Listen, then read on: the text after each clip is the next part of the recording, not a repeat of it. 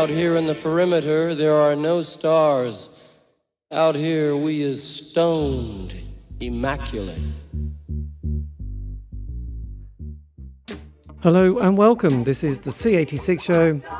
I'm David Eastaugh. As you know, we love a special guest. This week, it is going to be the turn of the janitors because I recently spoke to their main, well, the vocalist Andrew Denton to find out more about life, love, poetry, and all that other groovy stuff. Mostly, well, I don't know, you'll find out during the interview. But yes, the interesting world that is uh, being in a band, really, especially from the 80s and uh, life, life here, there, and everywhere. But anyway, look, I won't bore you with it with any big build up, apart from the fact that they did various John Peel sessions, Janice Long sessions, and I even saw them at the Norwich Arts Centre when they were, um, yes, uh, promoting probably Good to Be King. But anyway, look, this is the interview, and uh, this is Andrew talk about the early formative years. Andrew, it's over to you. Well, I mean, yeah, I'm, I'm kind of the same era. I mean, I, am born in '61, so just a little bit older. But um, I think uh, probably top of the pops wise, you know, I think the first single that me and my brother we used to buy stuff together because he's only a year younger than me. Um, and the first single that we bought, properly bought, was um, Marc Bolan. Um, I think it was Ride a White Swan. I think, God, that's which was one of the early, early T-Rex, like a T-Rex hit. Yeah. Um, and then from there on in, we were kind of. I, I, I went off into the the sort of Bowie route. Right. Um, and there was a young lady down the road who who I kind of was very keen on, who who was also a big Bowie fan. So I got a kind of it was a sort of double-edged sword, really. I was sort of uh, you know, but I was massively into Bowie. But uh, somewhere around seventy-five, um, I uh, ended up in a, a children's home.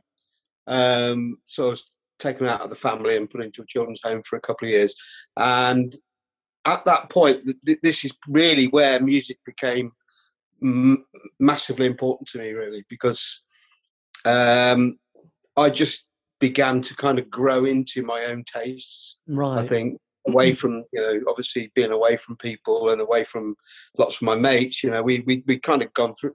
You know, before I went in there, we were. Um, you know, we were all into getting into like Led Zeppelin and stuff like this, this sort of mid '70s stuff, and um, and then when I went away, I I, I got Bowie Al, you know, I'd got Aladdin Sane. I'd got Ziggy Stardust, and I took those with me.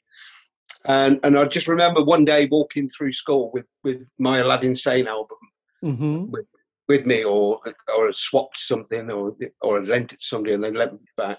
And um, some lad shouting out the window, "Wait, mate, come up here!" Uh, and it was that kind of thing of getting into going into the music room, and uh, basically they just said, "Oh, what a great album! You know, put it on. Let's let's listen to it." And they they literally got the run of the music room at lunch times right. and the record player, and they basically we could we could go up there at lunch times and play albums, and that's where I kind of heard Lou Reed for the first time, and you know, um, oh dear, um, you know, all these kind of all these kind of mid seventies sort of what about Roxy, what about Roxy music? Roxy Roxy music, definitely. You know, that. Um, in fact, I think the guy who I lent the uh, Aladdin Sane to, he'd lent me the, the, the first Roxy Music album right. by reverse. And we were kind of, you know, it, it, was kind of a, you know, I was getting more and more into that kind of music. And um, certainly by the time I came out of there, and it was the year I left school that I, that I kind of left.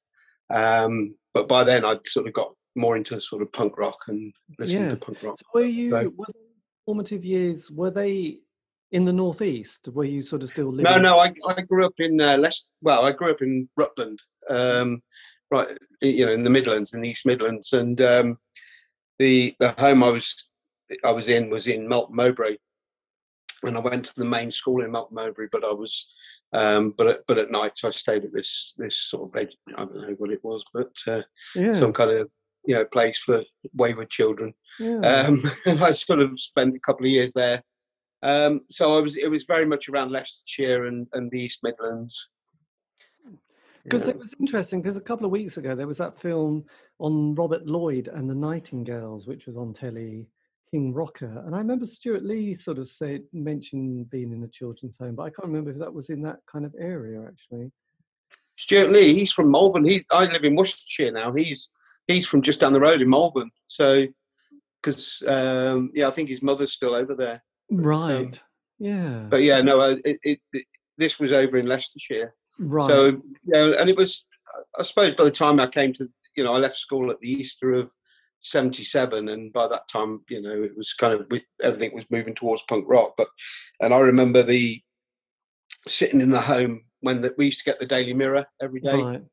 And, and like as our kind of paper, and I remember that the, the kind of uh, foul mouth yobs headline, and I, I remember thinking, "Oh, this looks interesting," you know, and, and that was kind of the point which I started investigating. So yes. yeah, I got into so because punk was I was just too young for punk really. I was I was aware of it, but I was about ten probably. So that didn't that you know it was kind of the eighties. So when so you left school when you were sixteen. Did you go to college that, at that stage? And No, uh, no, I, I, um, I, I, I mean, part of the reason I was in the home was because I was completely off the rails, really.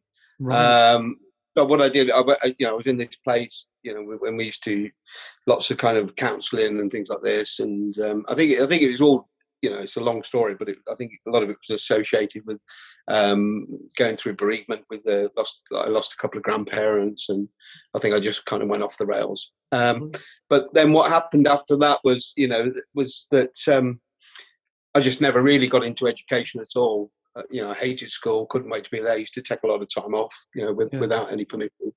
Uh, used to bunk off and go, you know, go walk about uh, and all sorts of stuff, and get into all kinds of scrapes. But um, but basically, I came out with no no qualifications. So, I, but I had an apprenticeship on offer. It was, you know, it's a time that uh, you know, mid to late seventies when you could just walk into a job. You know, and Right. So, yeah, all my mates at school, we we none of us left school with no with no career prospect. You know, we even with no GCSEs or O levels at the, as they were at the time. You know, we we, we just walked into, walked into employment. It was a different sort of era. You know, and, um, yes. so I did that for a couple of couple of years. Sorry. I said C CSC CSC. Well, CSE was the was the watered down G O level. yes. So O level, if you did O level, you were going to go off to you know going, to go into sixth form and do your and then head off to university. And if you did CSE, you were going to go and work in a factory um, because you. I think I think a grade one CSE was only the equivalent of a C at O level. You know, to kind of. So I, I did CSE maths and I did uh, CSE art actually, and the only thing I passed was CSE art, and I got a grade two. so I came out with virtually nothing of any value. I think that, um, that's the equivalent of a D, isn't it, in O level? Actually, that that, uh, yeah, so I got a D in art, and that was me done was um, Blimey. for a few years. Yeah, and I, I and, and then I just kind of, you know, I, I carried on in that vein. Really, um, moved moved back home, uh, and worked in a worked in a factory really for until I was eighteen.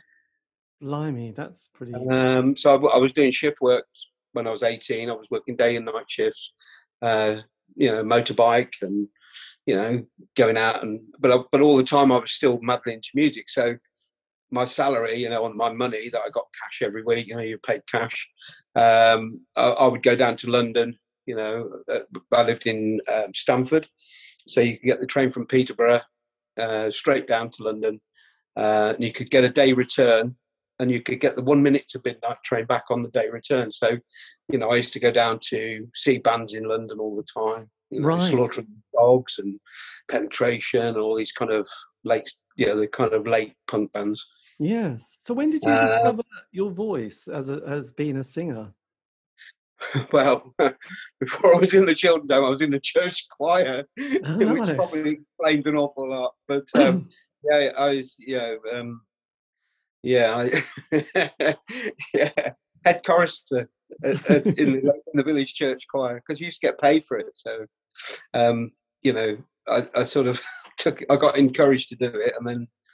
Uh, and then I told my mum I was quitting. I said, "No, I can't do this." I became a teenager and decided I wasn't going to be. I think I had a fight actually. I had a fight with this lad in, in just that as I was coming out of choir practice, he, he, he kind of shouted something at me, a kid from our school.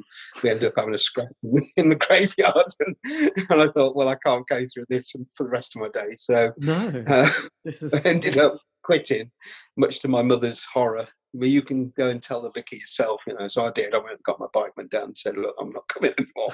but uh, but I've, yeah, I've always enjoyed singing. You know, and, Yes. uh, Blimey. so, So- so, so So when Yeah. you know, because in the sort of was it yeah seventy nine Thatcher gets in, and then there's a huge amount of unemployment at that stage. And I know from doing this show, a lot of bands, at the, I suppose yeah, a certain age, were you know either signing on or jo- doing job seekers allowance and Mm. enterprise allowance scheme. And you know we'd had the Falkland crisis, and then there was the miners' strike. So during that early '80s period, and there was also you know that kind of punk had happened. There was a certain amount of synth synth pop. There was also the punk post punk sound as well. So how were you navigating the very early '80s? Uh, well, th- th- this is kind of where, where the janitors really came came to be, really, because after having worked in a factory for well, from the age of sixteen to um, about nineteen, I guess, um, I got to. I think it was nineteen eighty. It was, and I, I'd had enough. I'd kind of, you know, I'd been working since I left school, you know, and working long hours as well, and I was kind of pretty pretty fed up and pretty like dead end sort of situation. And um, a mate of mine had just come back from a kibbutz in Israel, um, and he said, "Look, you'd really love it, you know." And I, you know, I was, you know, obviously still mad into music and still going to see bands, but I just didn't feel like, you know, I had anything ahead of me other than another 20, 30 years working on this machine in the factory, you know. Yes. Um, and I just needed, I needed to kind of, I think I'd probably just grown up as well, you know, and, and I just needed to do something a bit- more interesting. So I jacked my job in and I bought a single ticket to Israel and went on a kibbutz for uh, for a year and back, back around the Middle East and down into Egypt and back through Greece and up through Europe. And I just went on a big adventure, on, you know, on my Todd. yes. Um, and So so which kibbutz did you? Can you remember which part of Israel you were in? Yeah, I was on a kibbutz called Einat, which is near Petah Tikva. Um, and then I was in um, on a moshav in the Negev desert called uh, Steinitsan, I think it was called. Right. Uh, I was down in the Negev. I was down there for a while, um, and then I lived down in uh, Eilat for a few, quite a few weeks down on the Red Sea coast. and lived in the lifeguard hut there for a, about a month or so. yes. and just worked in the hotel, washing up, and then you know just lived on the beach basically for a while. It was just- just what I needed. I needed to do something and get away from everything, and, Yes. and, I, and it just worked worked for me really well. And I came back, um, and I decided, you know, there and then I needed qualifications if I was going to go and do anything. So I had no O levels, as I said, and I went back to uh, what was then the Rutland Sixth Form College. So there I was, about you know the oldest kid on the block, if you like. new satchel and everything, um, and I ended up in um, in, at the sixth form in Rutland in Oakham. nice. Um, but um, and that's where where I met you know two people the, the two people who kind of then went on to kind of start starters down the road towards the janitors. was that So- Craig and uh, Pete? No, it wasn't Pete. Pete Pete was Pete came after actually. Pete came after the first single. Um, the it was me and me and Craig Hoppy, yeah, and uh, a guy called Phil Story Pip. Right. Um, I think he, you know, and basically we were all in, you know, lots of our classes together, and we had a very similar taste in music. I think it was a there was um a lot of reissues of, of old blues players. yes. So like at, at that time, I can't remember what the label was called, but might have been something like Chess Records or something. Had reissued an awful lot of their old back catalogue, like John Lee Hooker albums had come out and things like this. And we, so you know, we'd sort of come onto those. Um, we we had a me and Craig in particular had a, a really strong love for the Cramps Right. uh, and also for the Gun Club. Um, and they became kind of our kind of, I suppose, our blueprint for for what became the Janitors. You know, so we we kind of mixed in a bit of, you know, I mean, Jeffrey Lee Pierce and the Gun Club obviously did a lot of work with the blues and stuff like that, and old Lead Yeah. Belly songs, and things like this, which were fantastic. But but we used to go and see them play, you know, down in London or or Leicester. Cramps played Leicester, was one of the best nights I ever had in my life. I think, um, just out of this world. Great great live band.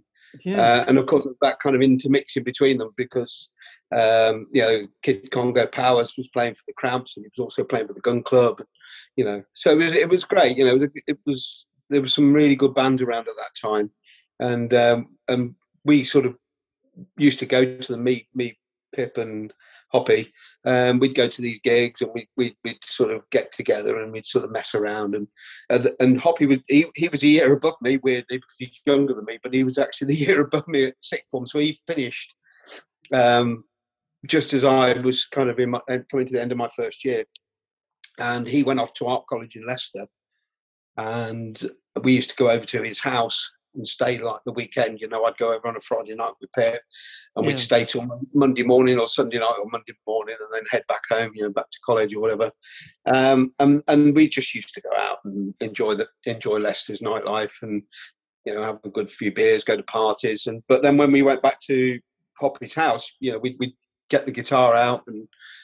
He, he had a, a Fender twin reverb amp and we'd put a mic through it and you know, we'd be there till two, three in the morning, four in the morning, you know, just messing around, doing old Everly Brothers songs and anything we wanted, you know, we could just gun club, cramps, you name it, we would just blast these songs out and Yeah. much to the And were, you, neighbours in the and were you quite keen on forming a band? Had had that was that sort of something that was in your mind, or were you thinking, well, we're just doing Well, it wasn't at that time because we we were, you know, we were kind of drifting a bit, and I, I, I we weren't, we were good mates, and we stayed in touch, but we weren't really going that way.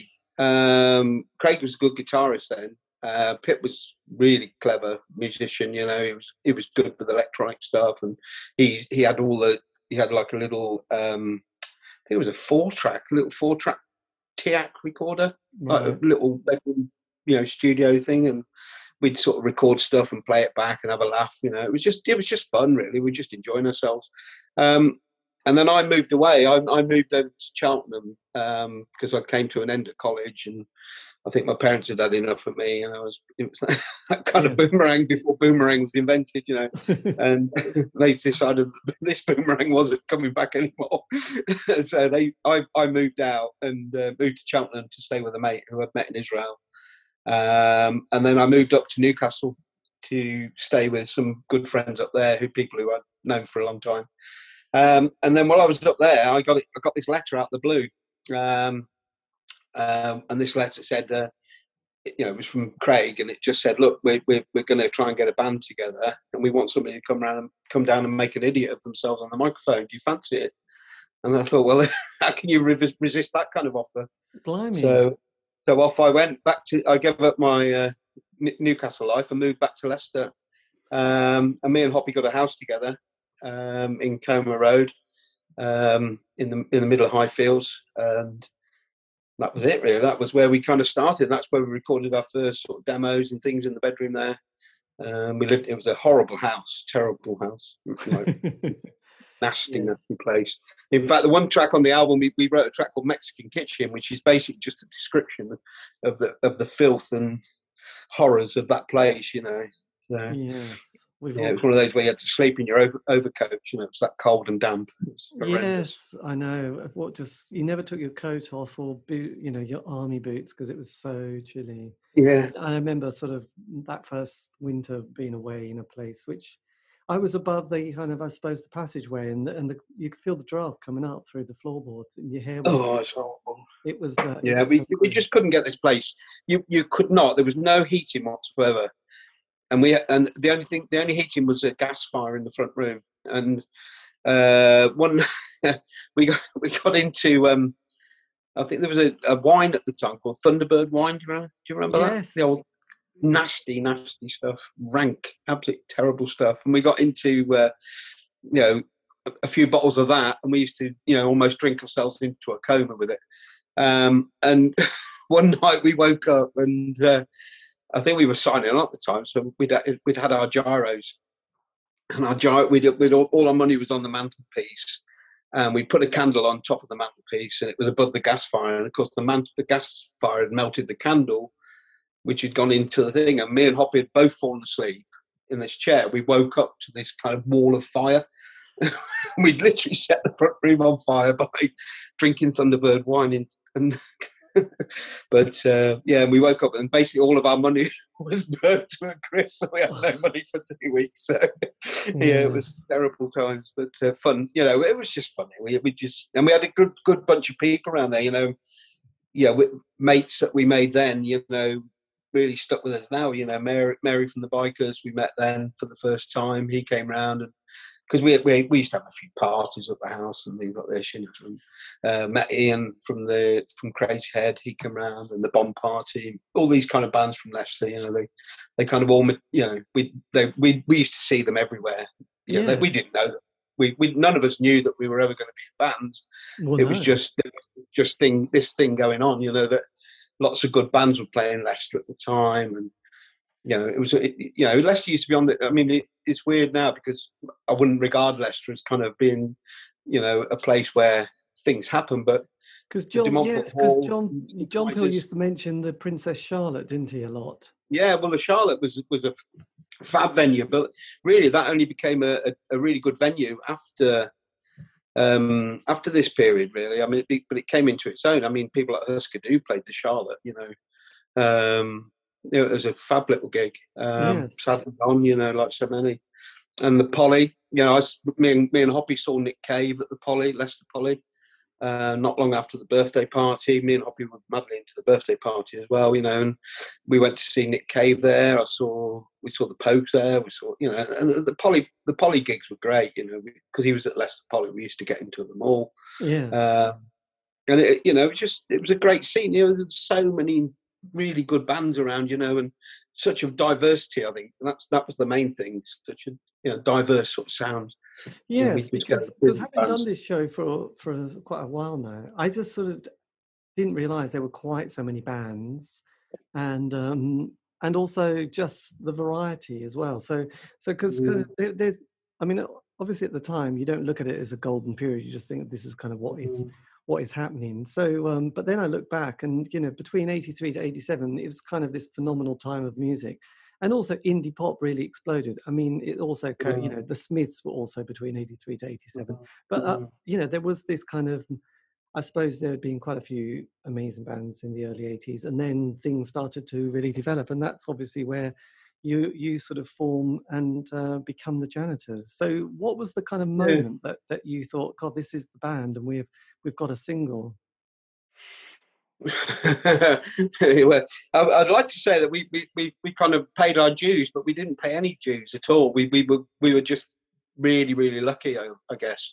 And we recorded um, we recorded a, a kind of cassette demo, um, which ended up somehow. I'm not sure w- what the full story is, but we there was a guy called John Grayland used to play in a band called Yeah Yeah Noh. Oh yes. And they were they were like Peel favourites, and they had a, they had a decent single um, in the early '80s, early to mid '80s, and um, you know we knew John. We'd, we'd met him a few times, as we did with so many people around Leicester, and somehow, you know, he ended up with the tape. I can't remember for the life of me how he ended up with it, but um, it might be even been that Pip sent him it actually. But but um, anyway, either way, he passed it on to Marc Riley um, and Jim Khambatta at In Tape, and they were looking for bands to you know fill up their roster a bit. Yeah. Uh, and we got this letter from Jim Khambatta at In Tape and saying, look, you know, we really like your stuff. Uh, can you can you call us from a phone box. You know, these days prior prior to mobile phone, can you phone us from a phone box and I'll phone you back? Right. And we can talk about it. So we phoned him up. Um, you know, all of us crowded into this phone box, you know, in our long trench coats with us crabby on, you know. Um, and um, yeah, the first question he said, "Well, yeah, I really like your demo. How many songs have you got?" And we said, "Oh, loads." You know, and, and truth was, we only had about five um, and we sort of winged it. And and and uh, he said, "Oh yeah, really good. Would you be interested in recording them?" And we said, "Yeah, yeah, yeah, yeah. We you know we've probably got an album's worth now. We have, we, have, we still." uh, and really, what we did was we just you know he, he said, "Well, look, I'll come down and meet you." Um, and he came down to Leicester and we met up with them and we had a chat. And all the time we kept up this kind of pretense that we'd got this, you know, huge back catalogue of, of material that we've been working on for years. Um, and uh, he said, "Look, yeah, go for it. Let's let's record let's would you like to record a single? And we said, bloody hell, yeah, yeah, definitely, you know. Um, and that was it. So we really were the kind of the you know I suppose the uh, antithesis of all other bands, you know, in that we we we just just kind of happened to land a contract or land a, a label before Yes. we'd done very much legwork. But at no all. live shows. No live shows at that stage. Nothing. No, we never played live or anything. We've just literally got five track, five songs that we'd written, one of which was Chicken Stew, um, and that was it. And and it was originally it was called Chicken Stooge because it was it was our kind of our corruption of a of a Iggy Pop song. So we we kind of turned it into our own, and um, and then um, that was it. So we, we we went up to Manchester and recorded, um, and that really kicked it all off in big time because yes. within a matter of uh, a few weeks of it coming out, um, NME and and Sound had jumped on it, and we got single of the week in there, and we got you know um, it was the summer of '85, I think. When was when was Live Aid? Was that '85? 85, yeah. Yeah, so we were, so we were, yeah, because we were in Jim's flat. In he he lived in a big one of these big Gothic mansions in um, Sale in Manchester, and he had one one big room. Uh, Marc Riley and his wife had a room upstairs. The drummer from the Creepers was next door. You know, the two guitarists from the Four were, yeah. So this whole building was like full central. You know, like and, and uh, you know Marc Riley and the Creepers and all that. And we and we liked them all. You know, we liked all those bands. You know, and so we were we were there when when Live Aid was on, and we and so I remember being in his flat watching it on TV as it was sort of well as we were going backwards and forwards to the studio. So it must have been eighty five. Um, and that that really was it. Then it sort of all took off from there. And before we knew it, we were off, you know, rehearsing for, to go on play gigs and Yes. um, do a John Peel session. Suddenly we got a phone call from Jim said, "Look, you know, guys, you know, we've um, John Peel's got a gap for you if you want to if you want to go for it." He said, "Don't take it unless you really feel like you're up for it." And we said, "Well, yeah, we'll go for it." And we we we literally had to write four new songs to take down to John Peel, and that was the basis of Thunderhead, the album Thunderhead. Right. Um, Because that John so- Peel session you had, that was recorded, oh, it says the 5th, 17th of July. was it the, what the following year?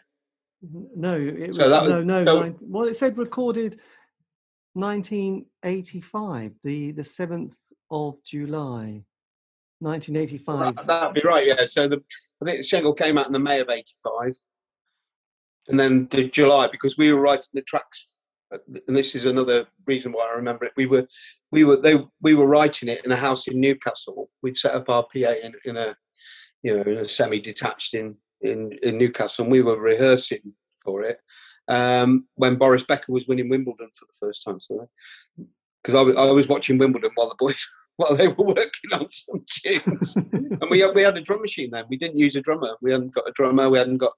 We'd only just got a bassist.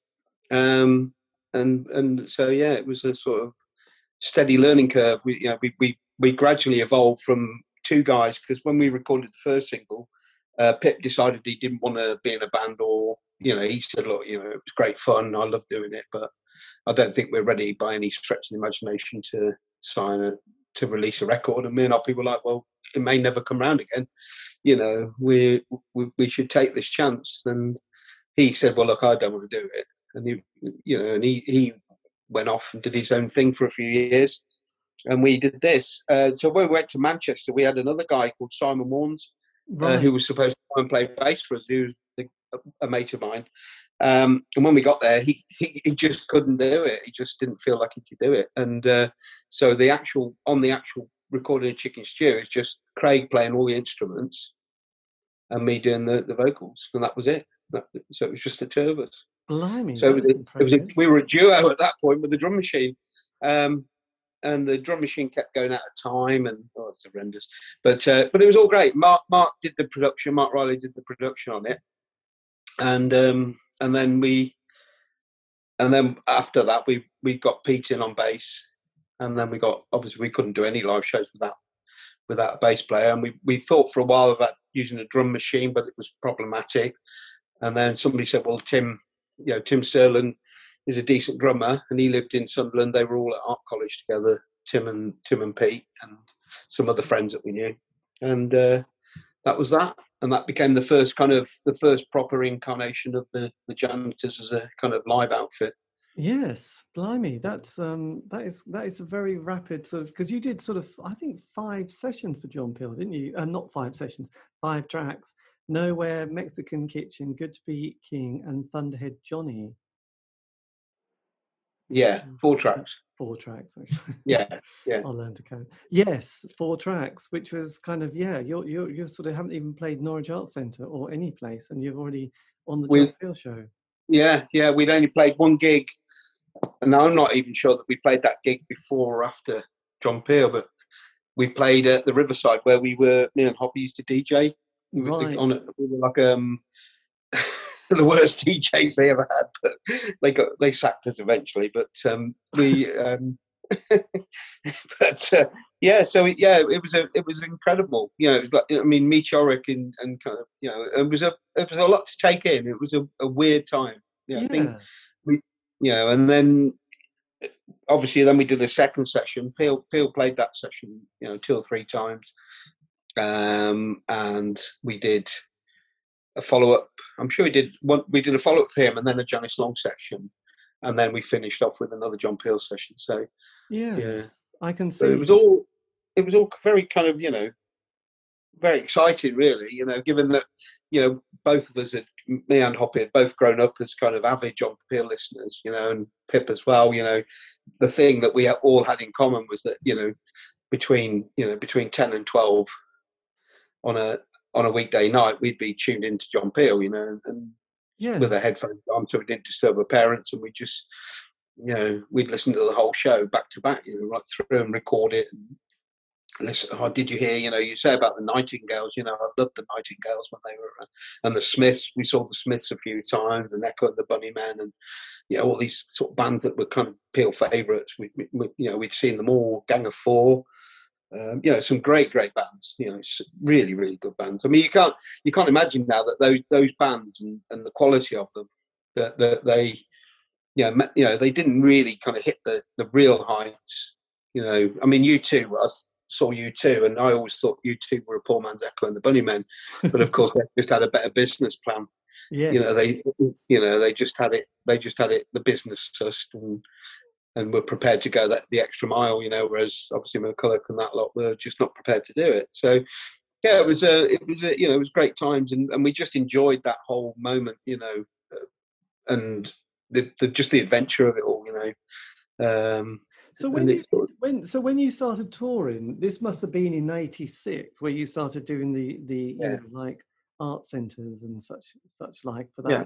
I mean, did um did you feel at that stage that you were sort of on some sort of mission? Did you think because obviously when you start a band, mostly they don't really get off the launch pad. You know, you do a few gigs with your friends and family. Mm. And anybody else you can emotionally blackmail to go and see you. But then, you know, occasionally a band goes, blimey, you know, we're on the John Peel show, we got played, we're in the NME. Because at that stage, you also had, you know, like we had these, you know, like the gatekeepers, you had three weekly papers, had huge circulation. And every city and town had a venue, didn't they, to play an alternative night. So, Yeah. you know, so so did you feel in sort of 86 after you'd been going for nearly a year that things were had potential Well, I think I think we, I think we, we were unsure. I think with the with the uh, with the first, with the early stuff, and, and you know, good to be the king. Yeah, that that came out of that Peel session, and you know that that that was for me was was actually you know I, I think quite right. It was a it was our standout single. I think the first single was was great, and it was kind of novel, and it was unusual. It was a bit it's a bit off bit, bit off off the wall, you know, uh, with this kind of drum machine that keeps going, you know, keeps going out of time. You know, it's a bit sounds a bit like. Oh, hello, sorry, the dog's just come in. Just a minute. Go on, out you go. no, you staying in here. You better. She's uh, sorry, she's getting a bit old, and she. Uh, come on, come.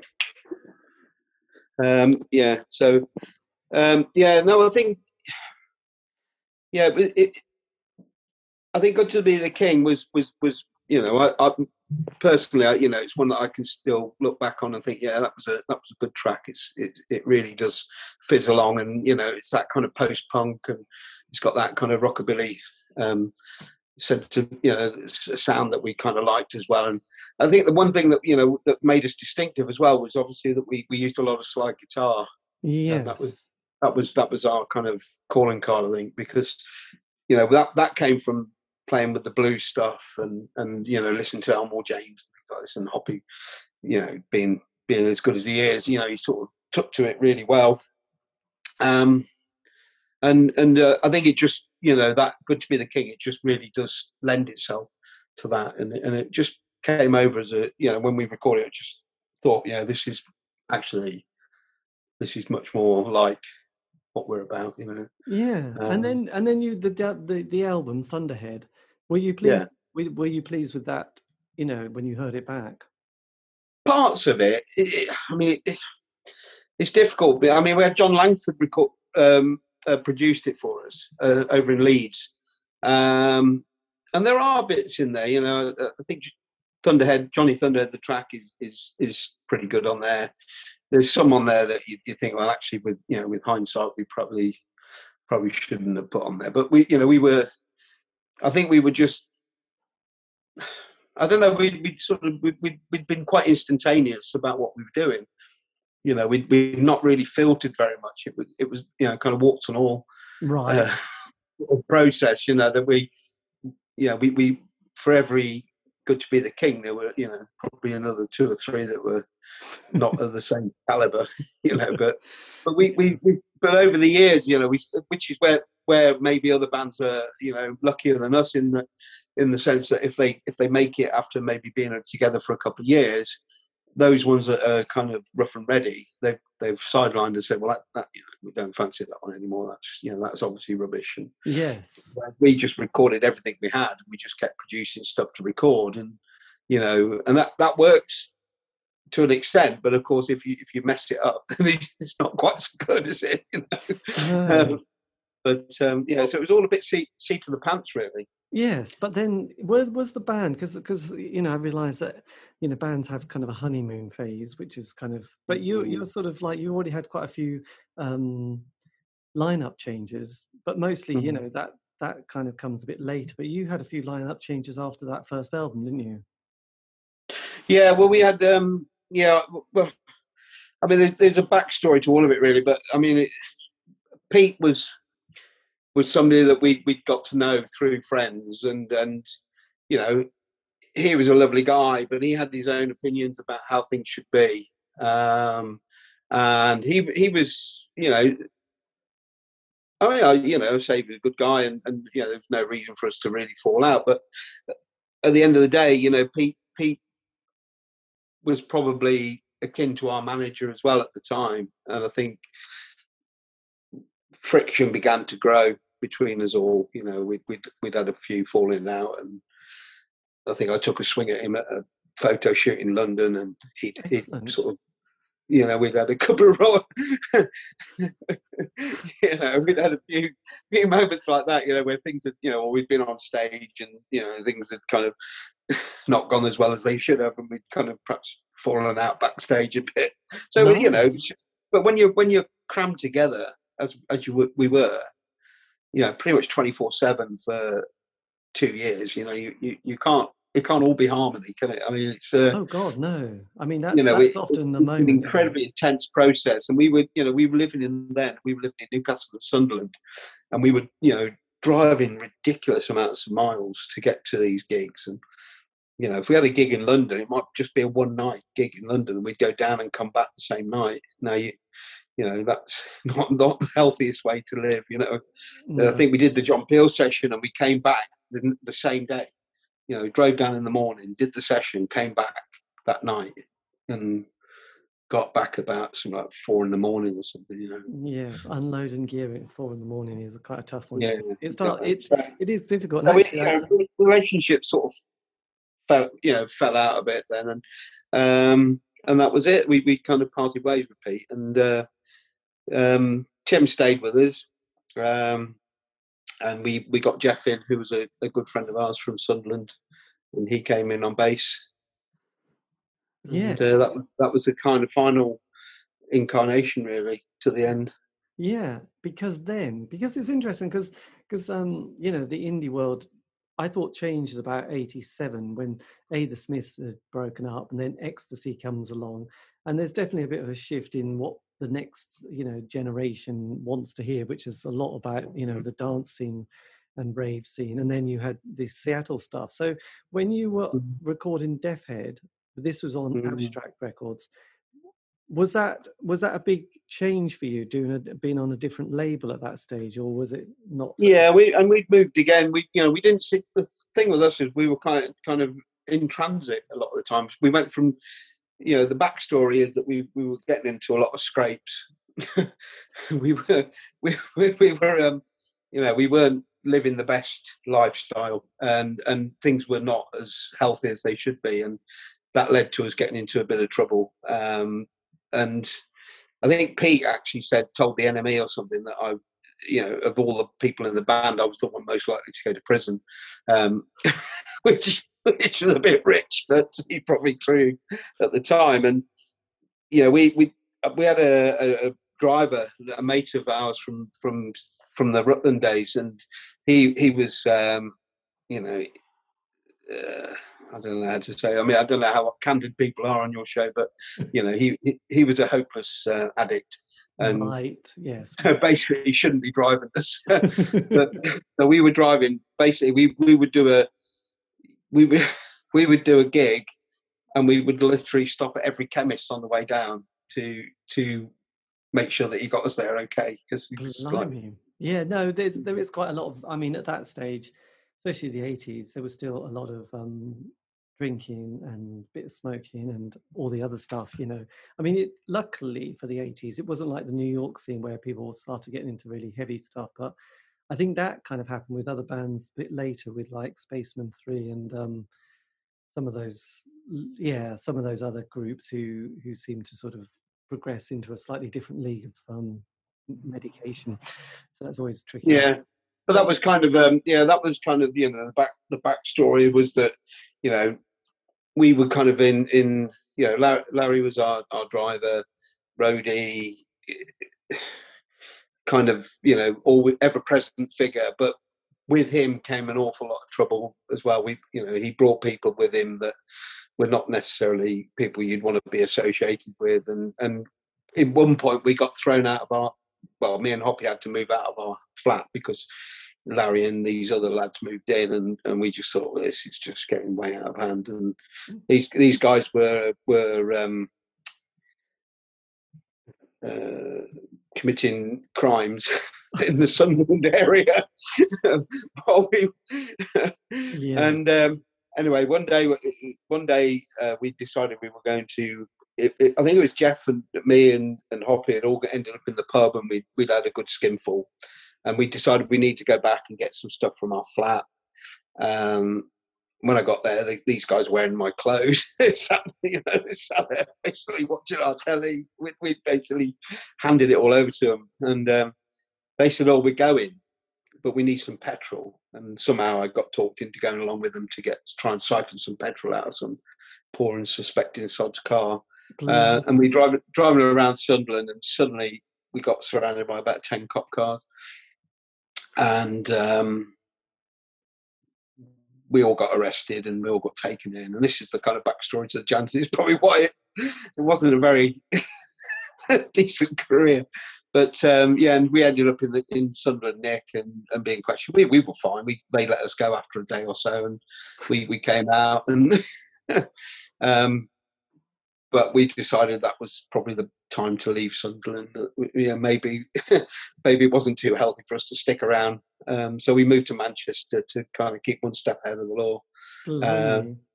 and we, we set up in Manchester, and that that was you know a a good time, um, and that's where we, we kind of got really big friends with the Bykers. Then the Bykers had kind of taken off, and we got them.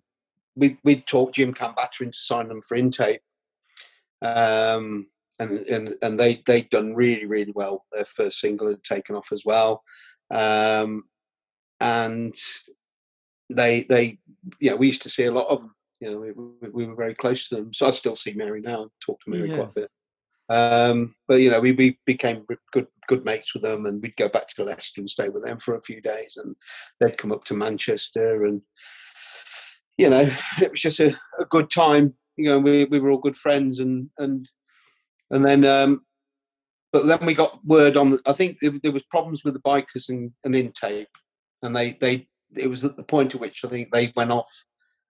They got, I think Virgin were hovering to buy, to sign them up, and um, there was friction, and, and, we kind of were in the middle of it a bit. And then we heard on the grapevine that Jim had run out of money at In Tape, and that um, is it Cherry Red? I think the the, yeah. the publisher they they pulled the plug a little bit on him and reined him in a bit. They perhaps thought he was, you know, spending too much. Um, and so the money was, you know, his money had dried up a bit, and, and we couldn't get hold of him, and it was all a bit bit shady, you know, and we and we decided, look, you know, enough's enough, and we we just so we jumped, and with hindsight, you know, our most the most success that we had, or the, the you know the, the kind of high points that we had, really were were thanks to In Tape and and and Marc Riley and Jim Khambatta, but also not only that, but but once we signed for Abstract, it kind of really we we just didn't get the exposure that we were getting because they just didn't have the leverage to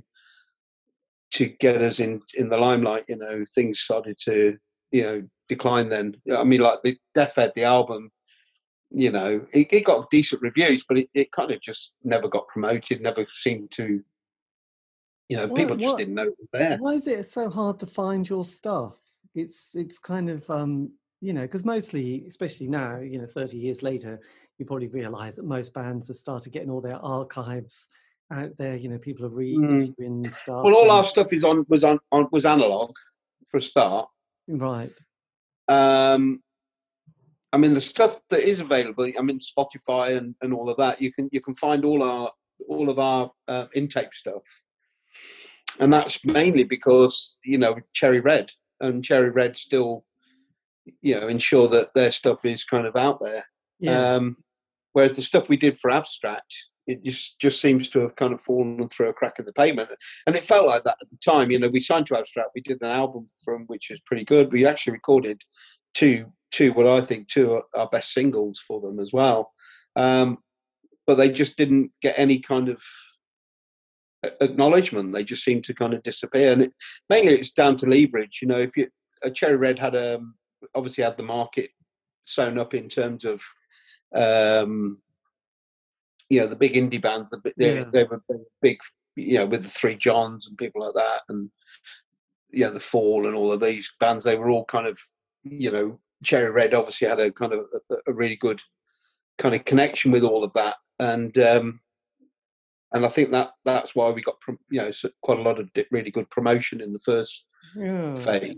But with what, with with abstract, they just didn't have that clout. You know, they just couldn't seemed to get us the airplay and they couldn't get us so who who because I, I, you know being a fan you don't really understand this business but who kind of owns you know because you have to sign you have a publishing deal don't you who kind mm. of owns the music so so you you don't have the recordings of that those kind of material yourself somebody else owns recordings and you just no they own they own the right well in in a in in the in the real world, in, what should happen is that the the publisher gives you a, some money up front.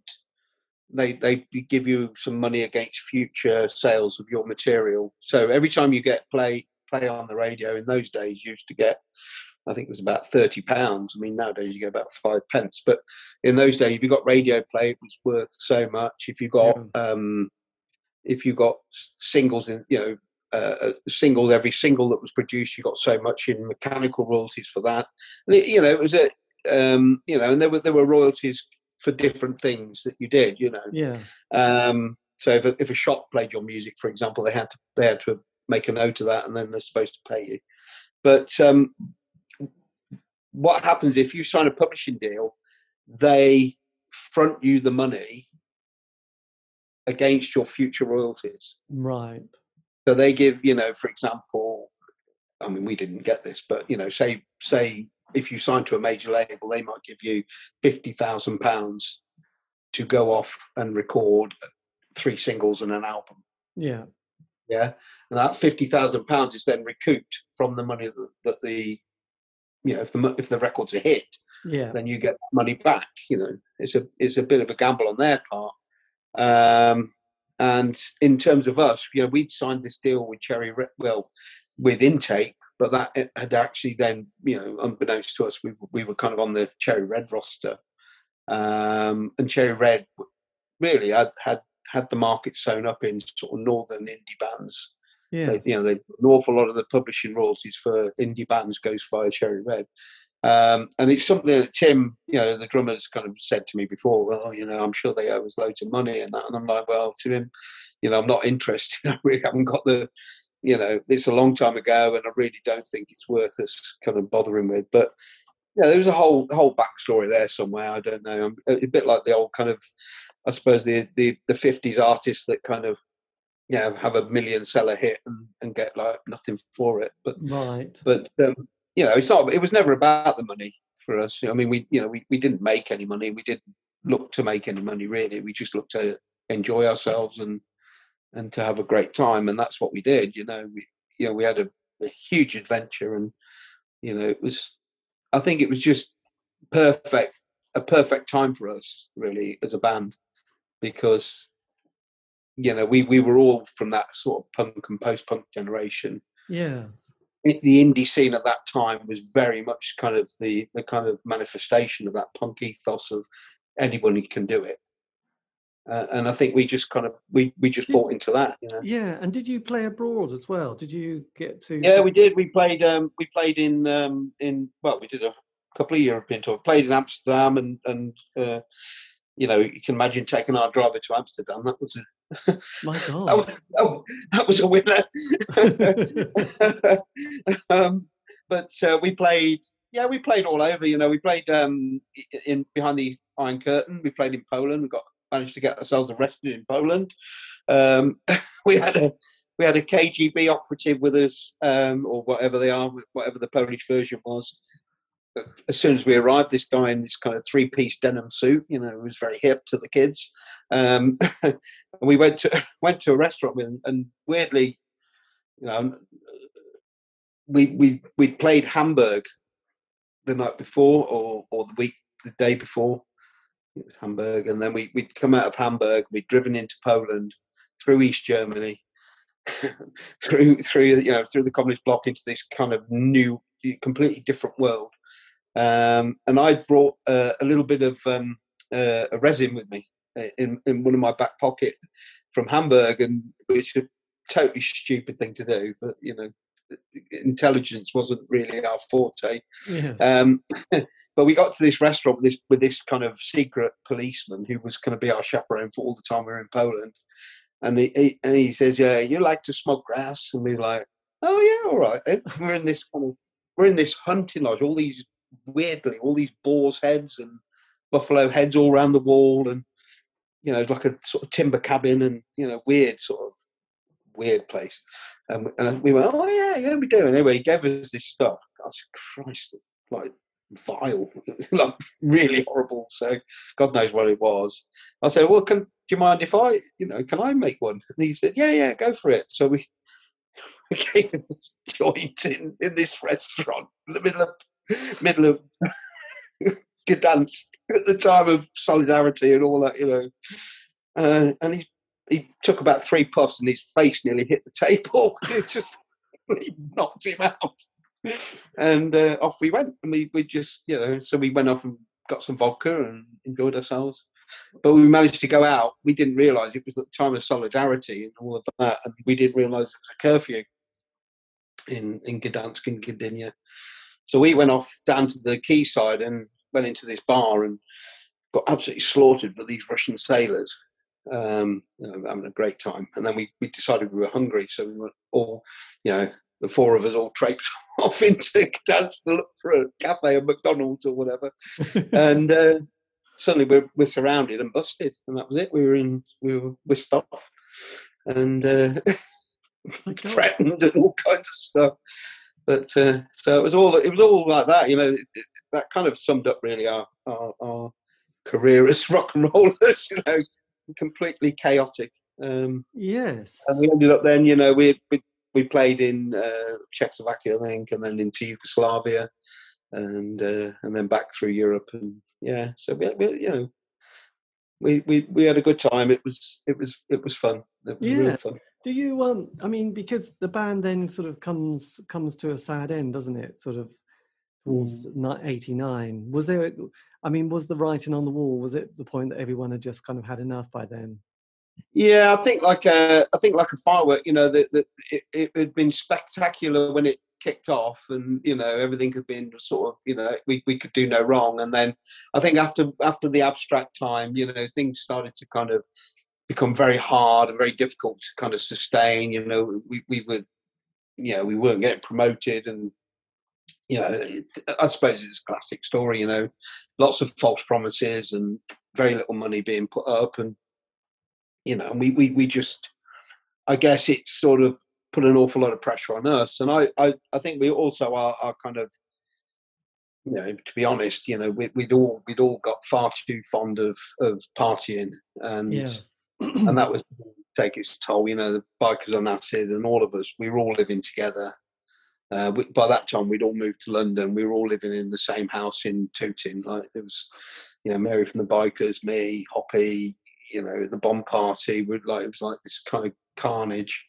Every day was carnage, and and and you know, uh, uh, eventually it's going to take its toll. And I think we just kind of really, you know, just started losing our way a bit, and that led to more friction, and you know, and just and and then by the end of it, I I towards 89 i i think we all started growing up a little bit as well we'd all got relationships you know we'd all got partners we were living in different parts of london and you know it was, wasn't quite the same you know in those early years you know when we first started it was me and hoppy sharing a flat Yes. you know recording in our bedroom and now we were here we were in you know four or five years later we were living in london four different parts of London, meeting up in a recording studio to record an album, you know, or to to do another demo or something. You know, it wasn't quite the same anymore. And you know, I don't think we were kind of cut out to be that kind of rock band. We were never going to be U2. We never had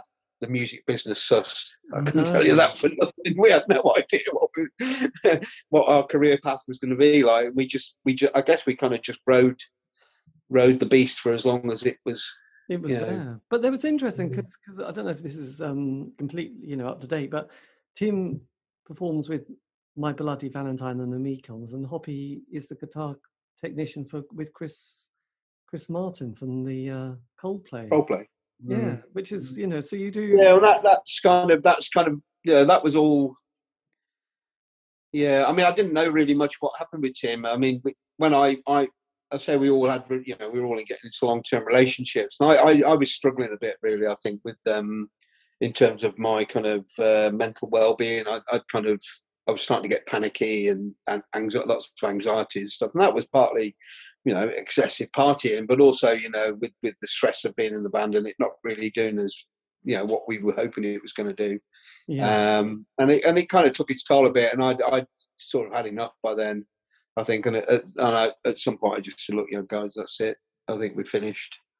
Um and and actually you know i'd i'd, I'd had some a really hard time in the fir- in the sort of two three months leading up to it and i'd, I'd kind of got to the point where i wasn't going out or anything know, I was really struggling um and um and the minute I told them that it was over, I was fine. I was back to normal. You know, it just it was like a massive weight lifted off my shoulders. You know, and and you know settled down, had a family, and um, moved away. You know, moved moved out to Cheltenham and started again. You know, started afresh. Uh, Yeah. But yeah, I know the boys. You know, I mean, Hoppy Hoppy started off with we had a guy after after we um, party company with Larry. in, after he took us through Manchester about 90 miles an hour um, one night in search of a chemist that was open. Um, I said, "Look, lads, this is we can't keep doing this. You know, this is just crazy. it's just too much. Even by our standards, it was a step too much." Um, and we, we kind of parted ways, and and and then we we we used to use a guy called Bish, um, who who was a you know a driver man. You know, used to drive band around with his van, and uh, um, and when we lived you know, in London, it was him and Chris, guy called Chris, um, who sadly passed away recently. But um, yeah, it was Chris and Bish, and they had the you know they used to run these vans, um, and Bish got Hoppy because Hoppy could drive. He got him to do some driving work for him, you know, to sort of make ends meet. Yeah. Um, and one of the people, well, there were two people they had on their roster. One was uh, was um, Lonnie Donegan, the old Skiffle guy. So Excellent. obviously stick Lonnie Donegan around, who was, by that time was this miserable old sod with a heart problem, you know. Right. Absolutely terrible. And the and the other one was Coldplay. They, and and you know when they were just starting out, and and Hoppy sort of was their driver, and of course he knew a bit about guitar, so I guess he kind of helped them. You know, became their guitar roadie at the same time, and and it sort of grown. You know, and I, I spoke to I speak I don't speak to Hoppy very much anymore, but I've I spoke to him a couple of years ago, and we were talking about it, and I said, "Christ," I said, you know, he's literally been to every country in the world. You know, so he's just done this mad life. You know, post janitors, where he Yes. just like literally has been on tour for the last twenty five years. You know, um, and I phoned him up once, and he's like, "Put your phone down, mate. I'm in Japan." You know, and I'm like, "Christ," you know, and he he literally, you know, would would start in Canada, like in the north, right up in the north of Canada, and literally crisscross America all the way down to Mexico. You know, they would just be the most insane schedules. And um, but you know, fair play to him. I think you know, I think he, he, he he's growing, or he was growing tired of it. And I think you know the fact that Coldplay have kind of, I think they've kind of knocked touring on the head. I think he probably sees that as a bit of a blessing. Yeah, It, it, it takes his toll on him. He- I mean, he's you know. He, he, I don't think it's as pleasurable as it might sound. It's a tough one, isn't it? Really, is it? tough. So, what? I mean, I was always curious. What happens to Larry in this kind of story? Does he? Uh, does he well, become he, an he, accountant? he, he met, uh, yeah, he, he, he wasn't a very happy man, Larry, and, he, and unfortunately he took his own life. But he, uh, Oh, he, um, yeah, he, he, yeah, it was a tough one. It was, it was just about eighty-eight, I guess. So, and I still speak to his daughters. I'm still in friend and his ex-wife, but it was all very messy, and you know, it wasn't. a- It wasn't a good time. You know, you, his condition was was was never going to be resolved. He couldn't not be addicted. He he just couldn't. No matter how hard he tried, he might go a few weeks, but he just couldn't. And and and I think he just had nowhere to go. We, um, you know, I mean, I think for us, you know, we we couldn't rely on him to drive us anymore. Um, Yes. We still saw him about, but we, you know, and I think, and it was nothing to do with us. That you know, him him being you know being ill and doing what he did, but it was it was it wasn't down to us for for not for parting ways with him. It was down to the fact that he just knew that he wouldn't get back with his family, and you know, I think he just kind of it was a spiral of decline, really.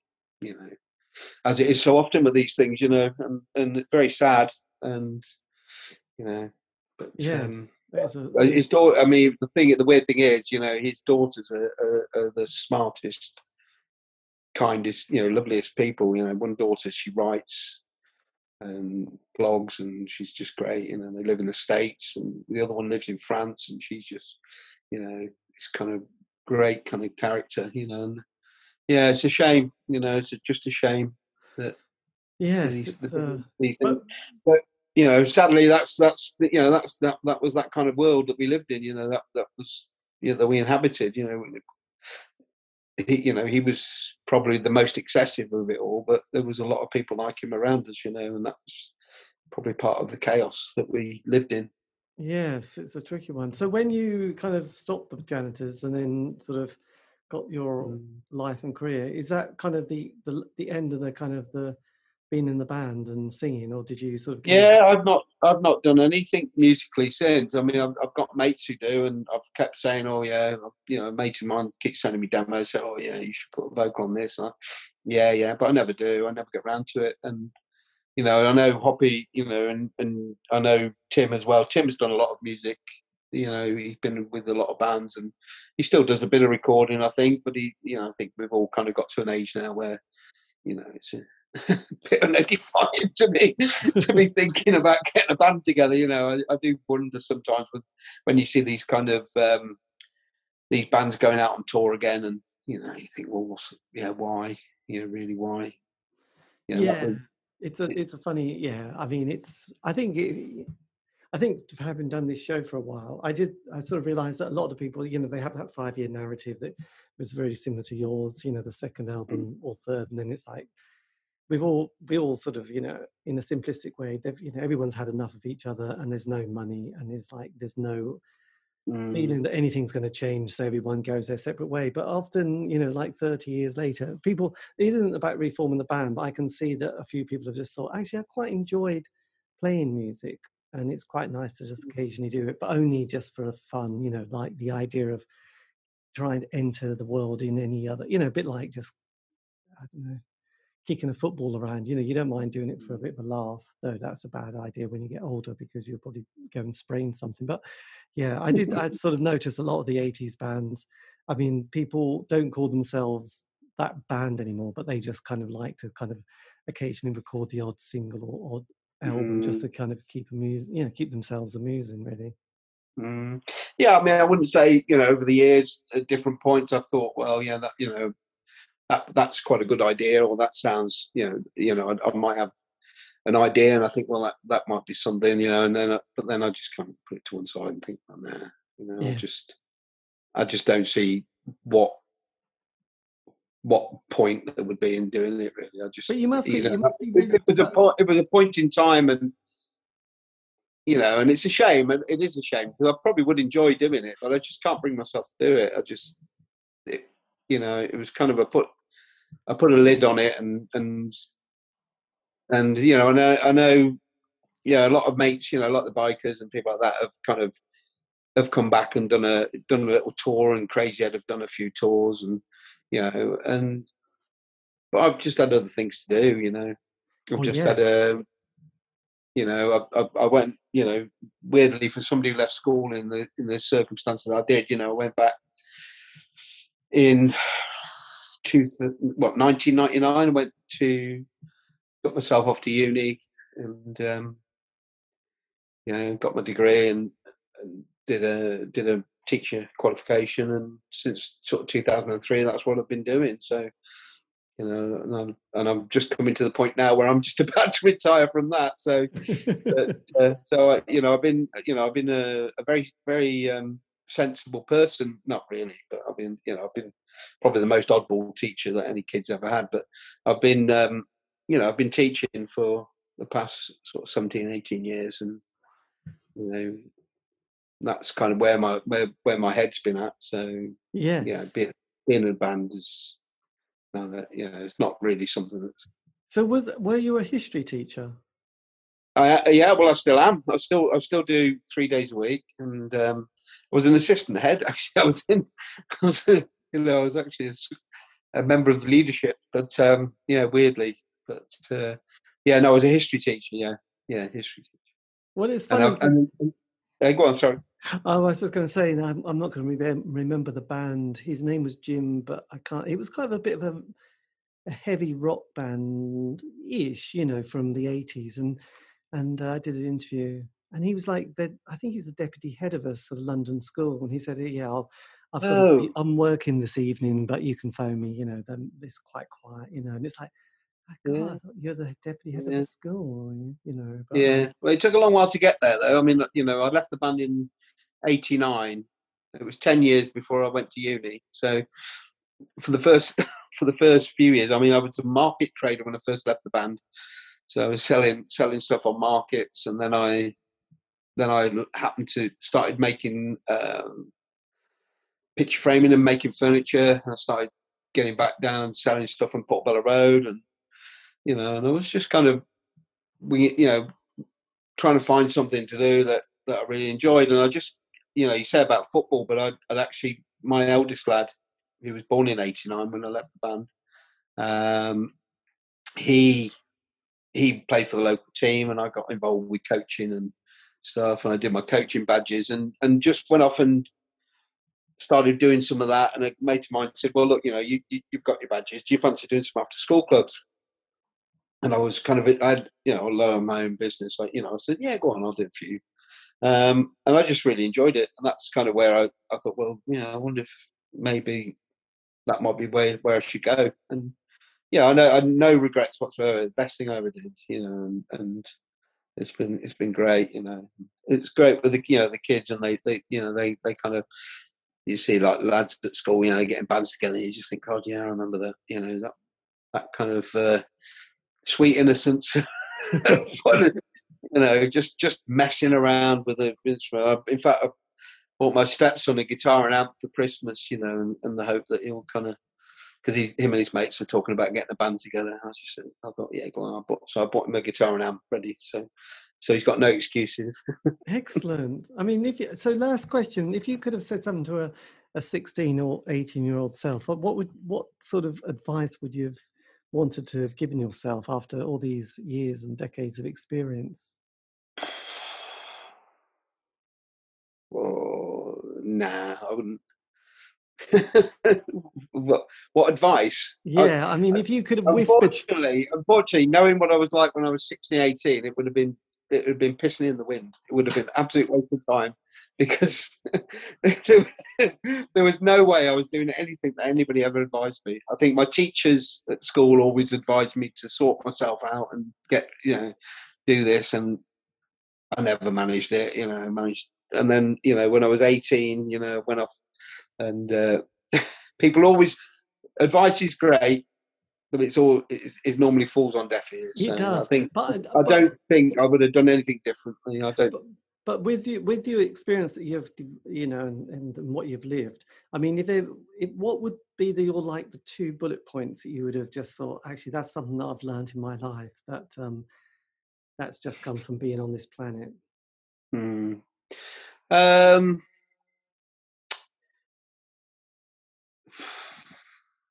make the most of it while you got the chance. And I think I don't know what the second one would be. Um, trust people more, perhaps. Be more trust. Be more trusting of people who know better. Right. But um, I don't know. I mean, I mean, I've always.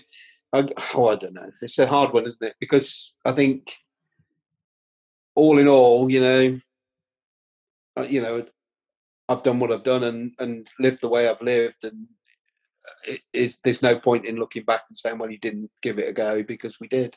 Yeah, you know, we gave it a go with the band, and I've given it a go with my own business, and I've given it a go as a teacher, and and you know, I think as long as you've got energy and enthusiasm for what you're doing at the time, then you know that's the that's really the the kind of the most the, the, most you can hope for. I think if you you know like with the band, you know when you're not enjoying it, then there's really no point in making yourself miserable or sick or ill or you yeah. know living a lie in many ways. You know, and I think that that's unfortunately with a lot of bands that it really just becomes a routine. You know, um, and I think you know I think we we just about sort of knocked it on the head before it got to that point. Yeah. Really you know, what what was the point of the Janitors after you know after that point? I think you know if we'd have, if we'd have kind of limped on for another couple of years, we might have you know gone down the Shamen route and done a little dance tune or something, and you know or maybe got on the back of the Manchester um, thing, you know, because obviously we knew a few of those guys and bands like the La's and the Farm who kind of we had supported us at gigs around the country and you know we we so we, you know, I think we we had a good we had a good go, and we were we were we were right for the time. But uh, yes, well, that's good. Actually, there's one other band that I remember buying the single, finding the single or was the the Bambi Slam. Can you remember the Bambi Slam at all? Good. I remember the name, but I don't remember anything about them. Yeah, yeah. just wondered if they they were all in these kind of there were so many little indie bands and indie labels and you know yeah there were i mean you i saw you uh, i had a look on your facebook thing uh, you'd had a guy from the inca babies oh yeah on. harry yeah harry yeah yeah i remember we used to because they were in Manchester about the same time as us, and it was all kind of we, you know, it was a little bit of rivalry, but it was fun, you know. But um, yeah, I remember him taking the piss out my jacket one night to, the Manchester International, you know, and it was uh, yeah, yeah. Well, uh, was, it, was it true that he was related to the Cadbury family? God, I didn't ask him that. That's what that was what everybody used to say. Oh, old Harry, yeah, because he doesn't need any money. Family-owned Cadbury's so I think that have been a bit, might have been a bit of in-band bitchiness. I don't know. Yeah, I haven't come across that one. There was, um, there's most of the bands have never given the impression of having that kind of trust fund kind of lifestyle. Most of them have been a bit grim, really, and gone into either yeah doing the creative industries or quite a lot going back and doing a degree and then doing you know teaching or lecturing or something like that so yeah, yeah. yeah. but because uh, the three johns i mean is it the, the, is it john Hyatt from the three johns i mean he, he he's behind the you know the, the big indie arts projects isn't he in manchester the indie yeah. cinema and all you know, and then and then you've got your um was it john the other john who produced your langford langford yeah. So he was he one of your producers, wasn't he? Or... Yeah, he he produced our first. Um, I think he, did he he might have produced "Good to Be the King" actually. Yeah. It'll tell, you on the, it'll tell you on the back if you look on the sleeve. But um, yeah, he might have produced that. Um, no, it doesn't. No, it doesn't. Uh, Red Rhino. I don't know. No, no, it doesn't. No. Well, he might have done. I think it was him and then there was, uh, but he did do the, he, he did produce Thunderhead, yeah, and we did a lot. We did a did some touring with them in in Germany and that as well. Yes, which was pretty cool because they they were like mid range kind of indie. They kind of yeah were a bit of a cut above. You know that we were like new and they were kind of they pretty well established by then. Oh, they um, yeah they were around in about seventy eight, 79, weren't they? Well, the Mekons, the Mekons were because I had oh, their first. Yes. Yeah, sorry. Mekons were 78, um, and then the three Johns were probably 81 onwards. They're about the same time as the Smiths, so about 81 to yeah. 85. Yeah, so they were kind of well established at that point. Um, they're nice guys, you know. We got on well with them. Yes, well, there's yeah, a few of them are still doing. He still, they, the Mekons still play. Um, yeah, I, I saw that um, they did something uh, down in East Anglia about two years ago, sort of yeah. some sort of weekend festival where they all got together and um, played. So um, yes, yeah. Well, well, they've had, you know Tim drummed for them for a while, and Sarah from the Bomb Party plays bass with them now, and you know they've, they've had a you know cast of thousands, I think. Yes, yeah. A huge man. Well, look, Thank you ever so much for your time. No, it's been great, great talking to you, and uh, hope there's something they can use. Yes, and, well, uh, absolutely. Well, thank you again for that great night in Norwich many decades ago. Oh well, yeah. Uh, did, did, we have the? Was it? Did we have the top hats that we used to set light to then? Don't think. remember so. that? No. No. Uh, we, I thought we did at that one, but uh, yeah, we, we we used to have this thing with the top hat. We used to set these hats on fire and do all kind of crazy shit like that. Uh, anyway, yeah, I do. Yeah. I do remember. I do remember there was some kind of skinheads at the front who were kind of getting a bit out of hand at some point, and I think Pete was kind of just about to put his base down to give it a, to to wade in. tricky uh, one. Nice one. Anyway, look, thank you again. And yeah, great, David. Thank you. Take care. Yeah. See you. And you. Bye bye. Bye bye. Yep, that's how you say goodbye in a very concise way. I know, very fun fumbling there. Anyway, look, that's the end of the interview. Thank you ever so much to Andrew Denton for giving me the time for that. From the janitors, this has been the C86 show. I'm David Eastaugh. If you want to contact me, you can on Facebook, Twitter, Instagram. Just do C86 show. Also, um, I've done archived all these interviews as well for free, so you can find those on Spotify, iTunes, Podbean. C86 show. Keep it, uh, yes, enjoy them if you want to. If you don't, don't bother. Um, and if you get in touch, make it positive and nice. Otherwise, don't bother. This, though, is me being chirpy, cheerful, and very exciting. Have a great week. Stay safe.